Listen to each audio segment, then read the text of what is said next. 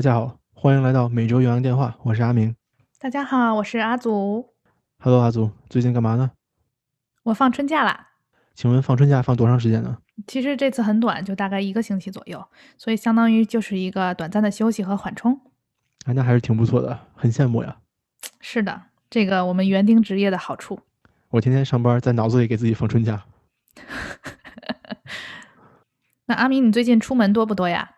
我最近出门其实还是不太多的，因为我觉得美国这个疫情也没有比原来好太多，而且我其实很难知道它到底是有多坏还是有多好。为什么呢？就是因为我发现最近身边好像出门不戴口罩的人反而变多了，戴口罩的人变少了。我不知道这个是因为大家心理上放松了呢，还是因为情况真的变好了。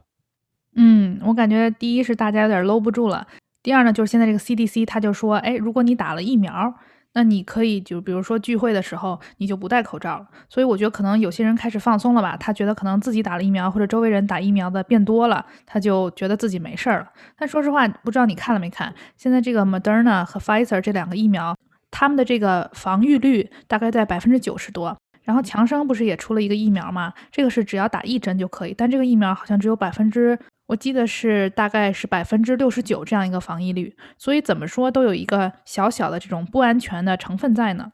哎，我觉得阿祖你对这些事情还挺了解的哈，啊，这些数据我就没有看到过。对的，因为我最近在一些社交生活当中需要使用到这些知识，因为大家也谈论的比较多。明白了，哎，不愧是学霸，从高中开始就是学霸。别闹，别闹。啊，给大家爆个料啊。我们阿祖是高中我们班的学习委员，可棒了。阿明其实是班长，承让承让。好，那经过互相爆料以后呢，咱们说说正题哈。阿祖，我不知道你听说过没有？最近美国有两个州放松了关于口罩和隔离的禁令。对的，这件事情在新闻和舆论当中其实也引起了轩然大波。那刚才提到的这两个州呢，其实是美国的德克萨斯州和密西西比州，对吧？对的。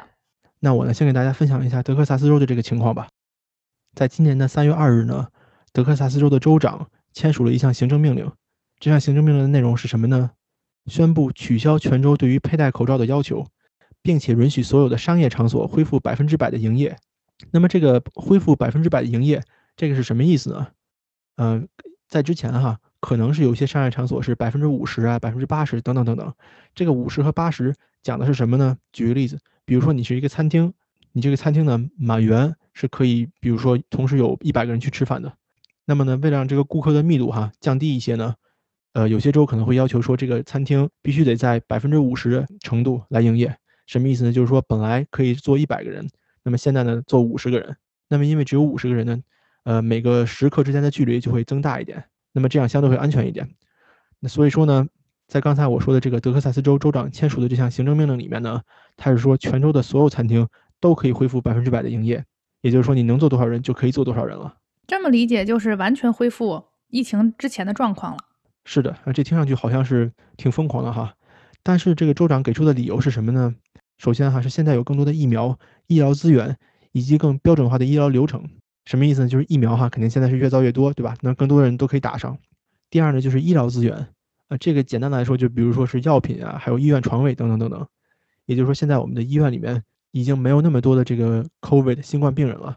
所以呢，即便是有，他们也可以治疗上。第三呢，就是更标准化的医疗流程，什么意思呢？就是说以前可能去年的时候有一个新冠病人哈，大家都不知道怎么办，不知道怎么防护啊，不知道先上什么药，先做什么处理。现在呢，大家可能都摸索出来了，所以说呢，治疗起来会更标准化、更快捷一点。除了给出这些理由以外呢，这个州长呢还给出了一些数据。这些数据是怎么说的呢？说到现在为止，有五百七十万的疫苗被分发给了德克萨斯州的人，并且在之后呢。每周都会添加一百万剂。与此同时，德克萨斯州的新冠测试能力也在增长。到现在为止呢，他们每天可以做十万的新冠检测，而且对于新冠治疗也有了更好的抗病毒药物，并且从疫情开始到现在，已经成功治疗了二百五十万的德州病人。所以说呢，这个行政令总的来说就是取消了所有限制，但是呢，每个商业场所可以自己管控。什么意思呢？也就是说，如果我这个餐厅我不想要百分之百的满员。那我还可以说啊，就进五十个人，或者我还可以说要求所有的顾客都戴口罩。好，那咱们上面说的呢是这个行政令的内容，总体来说就是取消所有的限制。这个行政令发布以后呢，大家都是怎么想的呢？德州的医疗人员有一些人就表达了自己的担心，担心什么呢？说担心这个疫情反扑，因为今年年初哈，其实咱们刚刚看到美国整体的新冠疫情确诊数量下降，这个情况才有好转，你就马上取消禁令，呃，可能会有一点点危险。这个是医疗人员觉得哈。那么第二呢，就是在德克萨斯州的 Target，这是一个超级市场哈。Target 这个超级市场宣布呢，依然要求顾客佩戴口罩。还有一个挺有意思的事情，就是德克萨斯州呃有一个挺著名的 NBA 球队哈，叫达拉斯小牛队。达拉斯小牛队的老板马克库班也声明说，不打算在近期。扩大允许球迷入场观赛的数量，因为现在就是所有的这种 NBA 现场观赛的话，它的球迷都是有数量的，不会坐满。嗯，所以呢，这个小牛队老板他也说啊，说我不会去说让我不会去说开放让更多的球迷进来，为了确保安全。还有呢，就是很多的这种德州本地的县市级的政府部门，他们很愤怒，为什么呢？因为这个州行政令哈，它这个一颁布取消这个限制以后呢，就让所有的这些县市级的部门呢，不能再颁布口罩令了，因为州已经说了，说你们可以不戴口罩。那我作为一个市或者县，我就不能说说啊，咱们县全戴口罩等等等等。这样一来呢，对于这些疫情比较重的县或者确诊人口比较多的县呢，他们就很被掣肘啊，不知道该怎么办。那么这个呢是民众对于这件事情的反应。现在的情况是什么呢？截止到三月八号，这个是我在准备这个稿的时候的数据哈。截止到三月八号，一共有四万四千四百八十三名德克萨斯人因为新冠病毒丧生。其实呢，如果你看这个数据表格的话，每天因为新冠病毒去世的病人数量。并没有减少那么多，而且目前呢，只有百分之八点三的德克萨斯人接种了新冠疫苗，远远达不到群体免疫的标准。咱们说说哈，为什么会取消这个禁令呢？首先来说，第一点就是德克萨斯州是一个传统的红州，红州是啥呢？就是共和党州，对吧？那咱们之前也说过哈，美国的共和党呢是不太相信新冠疫情的存在的，是吧？也不太相信戴口罩的，认认为这个事情是是吧违反人权的，所以他们呢是比较愿意去杠这件事情的。那第二点呢，就是之前这个德克萨斯州要求哈，就说所有商业场所不能开门，或者说所有商业场所要减少这个运营的规模，呃，这个是会导致什么呢？就导致这些小商业哈，他们就没有钱赚了，对吗？对吧？我本来有一百个客人，现在我有五十个，那我赚的钱就少一半了。那这些商业场所赚钱少一半，会出现什么情况呢？就是政府和社会他的这个责任还有压力变大了，交税的人少了，对吧？当地的政客，他们这些金主，还有给他们投票的这些人呢，就会失望。比如说我是一个理发店老板。那你颁布了口罩禁令，没有人找我理发了，我没有钱了，那我可能就不给你投票了。那如果我作为一个政客，呃，没有人给我投票了，那我就失势了，那我也没有钱赚了，对吗？所以说，它其实在背后是有这个一系列的利益链在里面的，并不是一个简单的说新冠疫情变好了，我就取消这个口罩令，其实不是这样的。我觉得你分析的非常好，真的是一个非常复杂的链条。那么我来给大家稍微分享一下这个密西西比州的情况。其实跟阿明讲的这个德州的情况有所类似，但也有不同之处。对于密西西比州呢，是他的州长叫泰特·里弗斯，这个人在三月二号，也就是三月初的时候宣布，他将取消密西西比州所规定的这个口罩指令。也就是说啊，关于这些商业场所，大部分都可以恢复开放，学校和室内体育场还维持在百分之五十。那这个第二天。行政令就要生效了。里弗斯呢，这个州长，他鼓励密西西比州的人继续听取这种啊卫生局，就刚才咱们说这种 CDC 的这种指令，包括他自己州的卫生官员托马斯博士的这种啊建议。后者表示呢，人们应该继续在公共场所佩戴口罩，避免社交聚会。这个州的卫生员他在推特上表示啊，人们还需要尽可能的尽快打疫苗啊，采取基本防护的措施。这样的话，刚才咱们也说了，马上就春假了，所以这个很多学生可能会放。假有着更多的聚集活动，他希望人们要更加的小心，所以你就啊，基于这一段，你就会发现，这个州长虽然他取消了口罩禁令，但他同时又跟人们说，哎，你们一定要听这个卫生官员的，然后卫生官员又说，大家还应该继续戴口罩，所以你就看发，他一边是这种。硬性的指令，但是一边他软性的这边还是在要求或者说鼓励大家继续戴口罩，所以我就觉得像阿明说的一样，有很多因素在里面。他的行政令是一个政治因素驱使的，但是基于安全，他还是希望人们继续保持。这么想想也真是矛盾的。对于密西西比州来说啊，它在这个新冠病毒死亡人数其实非常多，这个州呢还在一月份的时候创下了单日最高的这个记录。一月七日的时候，有三千二百五十五例新病例，这个是他州的一个最高值。所以，即使现在已经三月了，他这个情况也是在慢慢缓和，但还没有说到，哎，完全我们不用担心。那咱们说一说，为什么密西西比州它也要取消这个口罩令呢？有两个原因，第一个呢就是疫苗的展开。这个州长表示说，这个疫苗呢，相对于其他的这种行政措施，比如说我限制商业场所呀，我要求大家戴口罩啊，啊，减少出行等等来说，他认为疫苗才是更加有效的这种啊抗击新冠病毒的方法。他同时还表示呢，这个特别逗，他对于这种行政令表示了厌恶之情。就说，他作为州长，这是他的职务，他不得不去做，但是他并不喜欢这样，他觉得那还不如说我们真正的从这个医疗健康方面保护好自己。在我考察资料的时候呢，密西西比州大概有约全州百分之十四的人至少接种了第一剂这个新冠疫苗，这个比刚才德州的情况稍微好一点，但是也是像阿明说的，这个还远远达不到说大部分人都可以免疫或者说受到保护这样一个情况。取消口罩令的第二个原因呢，就是在密西西比州呢，每日感染人数其实有在不断下降。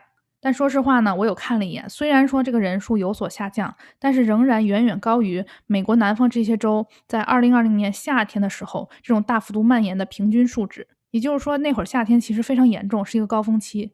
现在这个数字虽然小了，但是比那个时候还要大，所以大家可以仔细想一想，这是怎么回事。嗯，就像阿祖刚才说的哈，德州呢也是这个情况。虽然说现在的数字呢比今年早些时候要好一点了，但是和去年相比呢，还是感觉好像没有那么好。对，我觉得就没有平稳下来。在密西西比州也是有类似情况，就是州有州的指令，那每一个城市啊、乡镇也有所不同。那该州呢有两个城市，一个叫 Jackson，一个叫 Hattiesburg，这两个地方呢仍在采取本地的强制口罩令。也就是说，虽然这个州这么说，但是可能我们这里有我们自己的想法，我们觉得大家还是需要这个戴口罩的。还有一些其他城市，虽然他们面子上说我们遵循州长的指示，但是这些州呢也默默地告诉他们的民众，就是说希望大家有所常识感，就是说 如果你知道这到底怎么回事，那你知道应该怎么做吧？你知道应该戴口罩吧？啊，跟阿明说的一样，很多大型企业他仍然啊要求他的员工啊或者他的客户啊戴口罩。或者甚至为他员工提供口罩啊，这些我就不具体说了。其实就包括一些大家比较常去的药店啊、超市等等的。我觉得这样做还是好的。嗯，感谢阿祖的分享啊。那最后阿祖，咱俩讨论一下啊。你说这个美国一直以来对这个戴口罩和不戴口罩是一种什么情绪呢？我觉得吧，这些人从心底上他是不相信的。当然了，这也有这种文化差异的因素所在。根据我的生活经验，在美国呢，这些人不像一些亚洲国家，就比如说大家就算是感冒了，也会戴上口罩，为了保护他人，所以他们没有这样的习惯是一方面。第二呢，就是只要这个行政令是从这个政府上面下来的，那不管这行政令是什么，我第一反应就是我不愿意。我觉得这个说的特别好，好像美国人确实是有这种行为习惯哈，就只要是政府说了啥，咱们先质疑一下，质疑完了以后再说。嗯，我觉得就是。咱们不能代表说所有美国人哈，但确实就是说很很多人有这样一个想法，所以你会发现在美国这个戴口罩的问题是一个反反复复的状况，他们从不相信到反抗，然后又遵守，但遵守同时又不愿意。嗯，很很奇怪哈，我觉得挺迷的。真的 就是你说这个词儿很准，很迷。那口罩是一方面，另一方面就是这个疫苗的情况嘛。嗯，不知道我们的听众朋友是否有关注到啊？在三月十一号星期四晚上的时候呢，现总统拜登他在网上发表了一段这种直播演讲。其中呢，主要是就在呼吁和啊告诉大家，就是说这些疫苗会在五月一号前冲大家开放。这个开放呢，我对它的解读就是说，大家都有资格去进行预约。按他的意思是啊，尽量希望在这个美国独立日七月四号前，让大家都能打上疫苗。这样的话，七月四号的时候，大家就可以一起庆祝了。个人来讲呢，我觉得这个想法是有一些。过于乐观了哈，因为就我目前观察来说，这个疫苗的预约其实是一个竞争性很大的问题。比如说，可能有网页瘫痪啊，或者说一些老人啊，他们可能不知道怎么用等等，或者有些人在不同的州根据规定不一样，你可能都没有资格打。所以我觉得这个还是一个漫漫长路。但至少令人高兴的一点是说，他发布了这个政令，也进行了这种直播演讲。怎么说呢？就是他施压下去了。嗯，对，阿祖这点分析的不错。就像咱们之前讨论过的嘛，就是这个总统他说什么做什么，还是非常有影响力的，别人会听，对吧？就比如去年那个总统说，是吧？你们把那个洗手液打到身体里面就能治疗病毒，真的有一些人去做，我觉得挺可笑的。哎，话说回来，其实这个疫苗和口罩，我感觉这个情况很相似。怎么说呢？就是口罩也是这样的，对吧？就是美国人觉得，啊，我为什么要戴呀？我不太想戴。有一些美国人哈，不是全部。疫苗也是这样的，呃，你发现没有？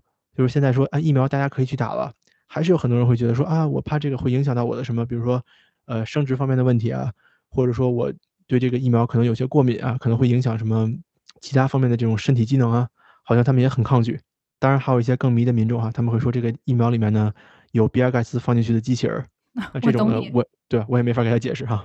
我看到了，我觉得就是两个字儿，很多人就认为这一切从口罩到这个疫苗到新冠疫情一切相关的行为都是叫阴谋。就是这种，他们相当于这种阴谋论。但另一方面，值得一提的，刚才阿明也说到了，其实疫苗在美国也是一个问题。这也是我近一年两年才了解到的。就是说，很多人是不相信疫苗的，或者说他们对一些很基础的，就是一般这种新生儿打的疫苗，很多家长都是不相信的，你知道吗？就是生活中有这样的人。这个我们可以后续再给大家慢慢展开，再细说。那最后一点啊，刚才咱们提到的这个商业场所的运营，对吧？那请问阿祖。你有没有发现，或者说你自己有没有做这件事情？就是在新冠疫情以后呢，你虽然说不会出去吃饭了，但你可能点外卖点的比以前多了，有吗？我倒是没有，呃，但是我确实会做饭做的更多了，自己动手丰衣足食嘛。啊，我是经常点外卖的，就是对吧？我现在不能出去吃饭了，但我把外卖点进家里来。其实这样的话呢，你既支持了这个餐厅，你还支持了这些送外卖的骑手，对不对？本地商业呢，还有。嗯，对。当然，唯一没有支持的就是我的钱包哈。对你的钱包十分不高兴。我觉得这个是有事情有两面性的吧。就是说，虽然在这些饭馆里，他们坐在那里吃东西的人少了，但其实我觉得他们的外卖生意肯定是比以前扩大的。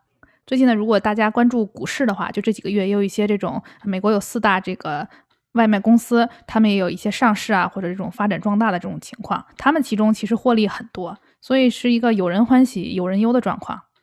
嗯，对。那我觉得这次呢，美国的两个州首先解除了禁令，也是这种有人欢喜有人忧这种情况，对吧？总结的很好。那阿明和阿祖呢，也会继续和大家一起关注美国疫情的情况。如果有什么新鲜消息呢，也会继续跟大家播报。希望大家都能在这疫情之中保持自己的个人安全。好，谢谢大家收听我们的节目，咱们下周再见。